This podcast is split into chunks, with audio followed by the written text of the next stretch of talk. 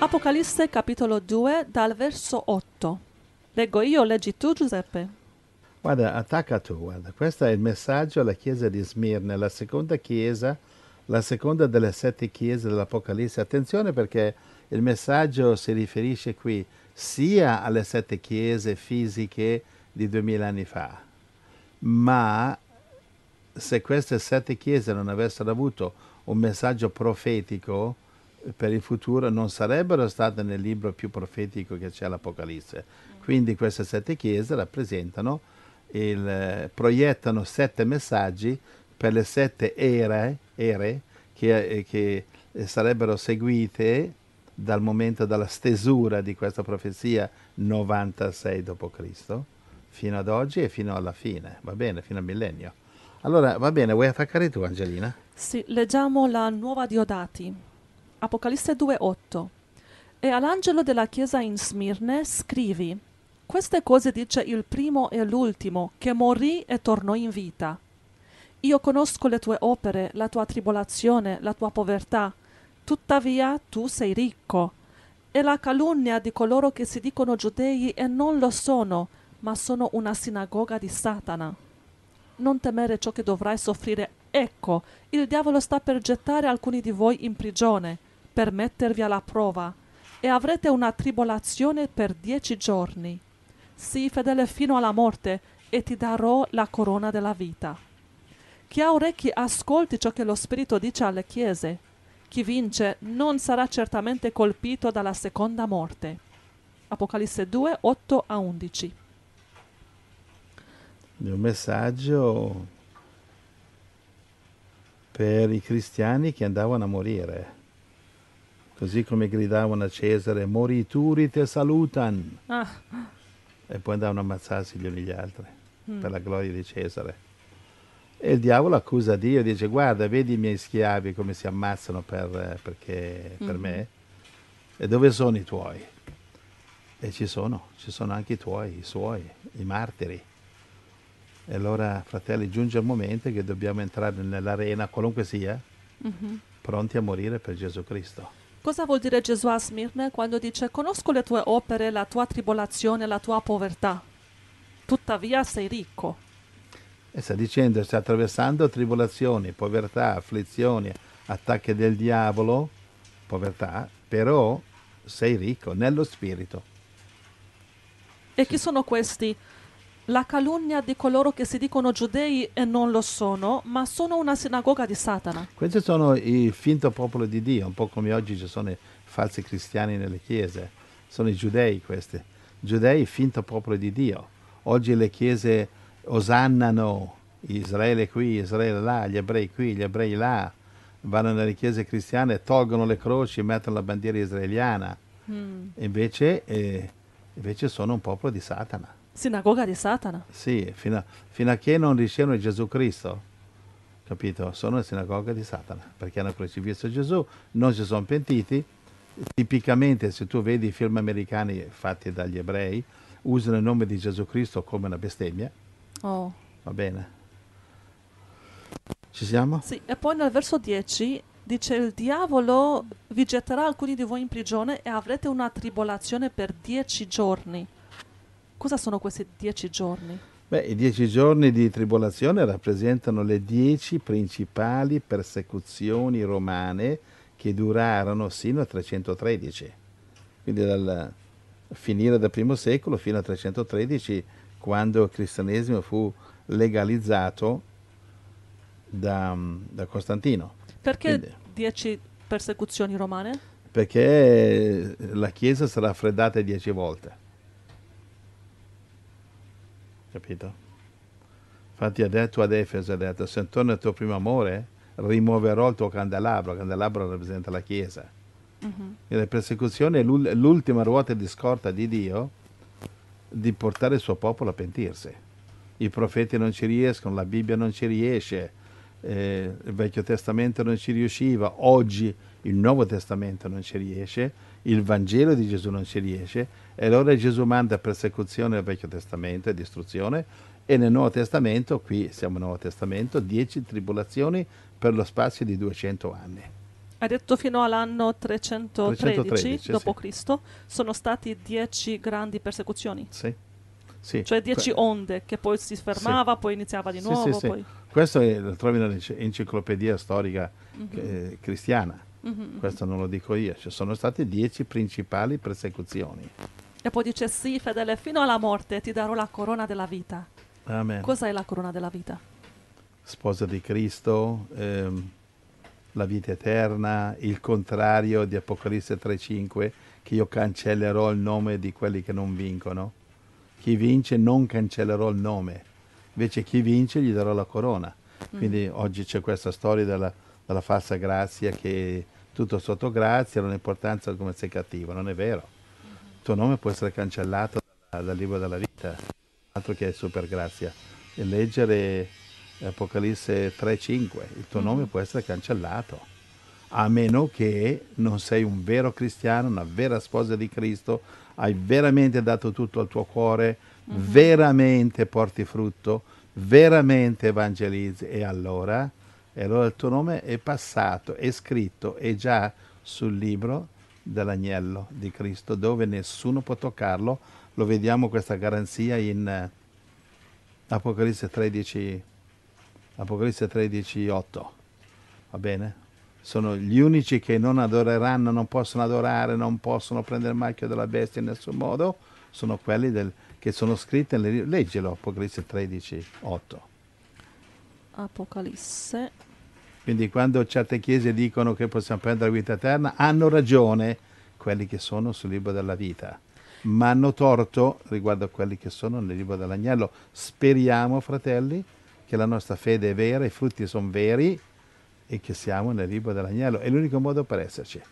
Apocalisse 13:8 E l'adoreranno tutti gli abitanti della terra, i cui nomi non sono scritti nel libro della vita dell'agnello, che è stato ucciso fin dalla fondazione del mondo. Apocalisse 13:8. Quindi, come vi dicevo, tutti lo adoreranno, l'anticristo riceveranno il suo marchio della bestia, tranne quelli che sono sul libro dell'agnello.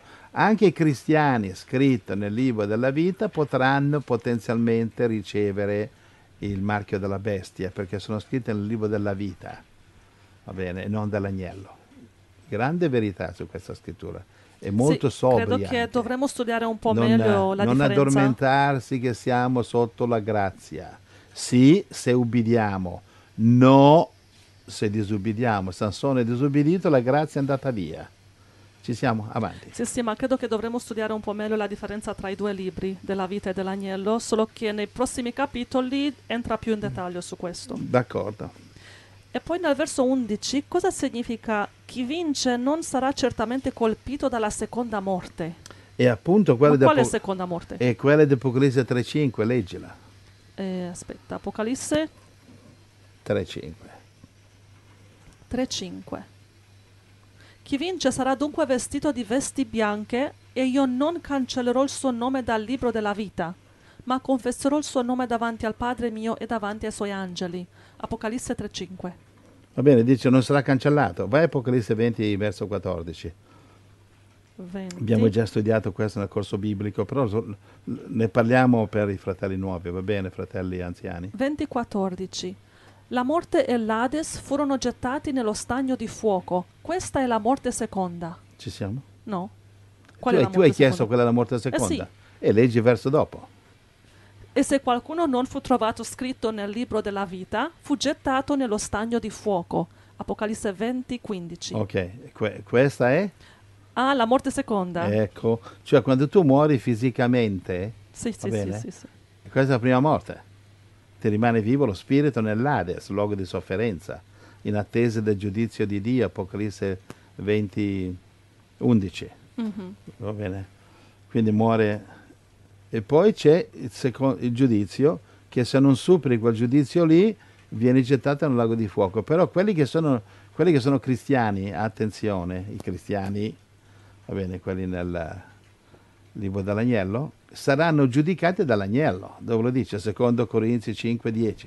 Secondo Corinzi 5.10 dice che sono giudicati dall'agnello, va bene, in base a quello che hanno fatto e quello che non hanno fatto. Mhm. Quindi ci sono due giudizi, uno per i cristiani, secondo Corinzi 5, 10. Mhm.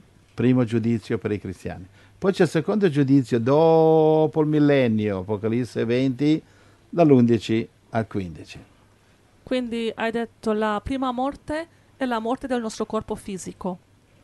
La seconda morte è la morte, La morte dello spirito. dell'anima. Dell'anima, Dell'anima. sì, del tutto. Ma non tutti parteciperanno a questa seconda morte, dipende da Solamente quelli che han- non han- hanno rigettato Cristo. come... Ok, e questo lo studieremo in Apocalisse 20. Sì, Ok, va bene, sì. che- appuntamento Apocalisse 20. Sì, D- grazie. D'accordo. Dicevamo che il periodo profetico di questa chiesa è dal, dal 100 d.C. al 313 d.C.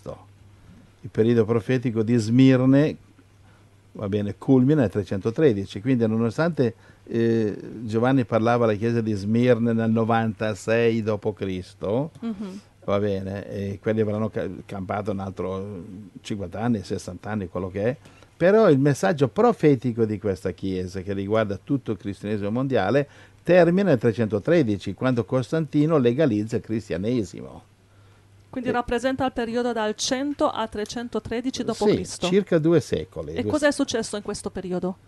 In questo periodo Che si succede... applica a Smirne? Eh, In questo periodo succede che la Chiesa viene affinata con dieci persecuzioni principali, appunto dice al verso 2.10, dice avrà tribolazioni dieci giorni, quindi eh, evidentemente è successo alla Chiesa di Smirne, però c'è anche un significato profetico, perché? Perché se tu leggi l'enciclopedia cristiana scopri che la Chiesa cristiana fino al 313 Costantino ricevette dieci principali tribolazioni e sarebbe appunto il verso 10 avrà tribolazioni 10 giorni. Traduci in profeti- nel profetico 10 tribolazioni nel corso di 200 anni. Quindi Giovanni ha profetizzato queste persecuzioni? Sì. Che sono venuti dopo di lui. certo. Bello. sì le persecuzioni già erano cominciate eh? Ah, ok. va bene già cominciate con Nerone. Sì. va bene? Ecco c'è passato anche Paolo. Allora eh, dove eravamo qui? Il, il, il Smirne è una parola un termine che proviene dalla parola mirra Smi- viene da mirra Mira? mirra sai la mirra che Gesù ricevette come dono Ah, sì, sì, ecco sì. perché Smirne era la città che esportava grandemente la mirra Ah, cioè eh, erbe amare che si usavano anche per imbalsamare mm, wow. Infatti, sai, quando Gesù morì portarono le erbe, Sì, ecco, sì, sì. appunto la mirra ed altre erbe. Cioè, è, un- è un- è un'erba amara, perché l'amaro tiene lontano i germi. Mhm. I germi non gli piace l'amaro, ed ecco che conserva il corpo. Wow. Il significato è che il maligno cerca di imbalsamare la Chiesa, Ah, va bene? Eh, cerca di rilegarla alla formalità di statuine della domenica mattina, una cosa, uno scopo che in massima parte il diavolo l'ha raggiunto nelle chiese tradizionali di oggi, mezze imbalsamate. E allora la città di Smirne, che significa mirra o amarezza, fu chiamata così fino al 1930, va bene, in Asia Minore, che sarebbe la Turchia. Allora, quando la Turchia nel 1930 cambia questo nome greco, ormai troppo cristiano, e la cambia in Izmir, che è l'attuale nome turco. ah, Quindi se tu vuoi andare a visitare eh, Smirne? Smirne, devi guardare sulla cartina geografica Izmir. Ah, esiste oggi sotto il nome E- di Izmir. Esiste oggi, sì. Interessante, sì. Va bene, allora il messaggio chiave di questa profezia è il verso 10. Avrete tribolazione dieci giorni, sii fedele fino alla morte e ti darò la, La corona di della vita. vita. Amen. E qui sta parlando del libro dell'agnello, ovviamente. E sta parlando di una chiesa. Una chiesa che può ricevere o potrebbe anche non ricevere la corona della vita.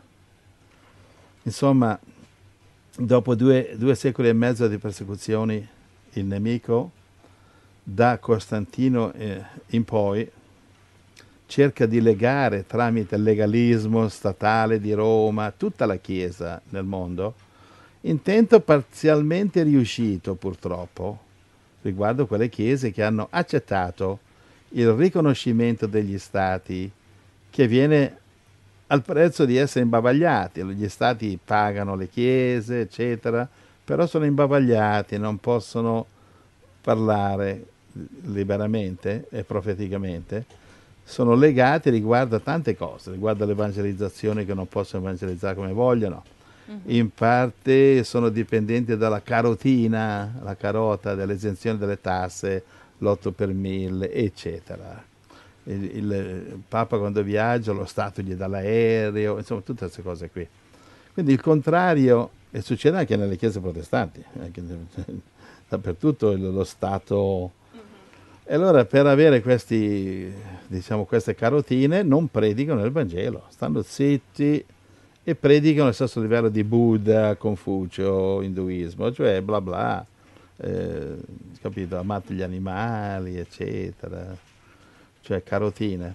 Quindi il contrario della prima Chiesa, di Cristo, degli Apostoli, che grazie eh, alla loro completa libertà e anche il prezzo, grazie anche al prezzo che loro hanno pagato.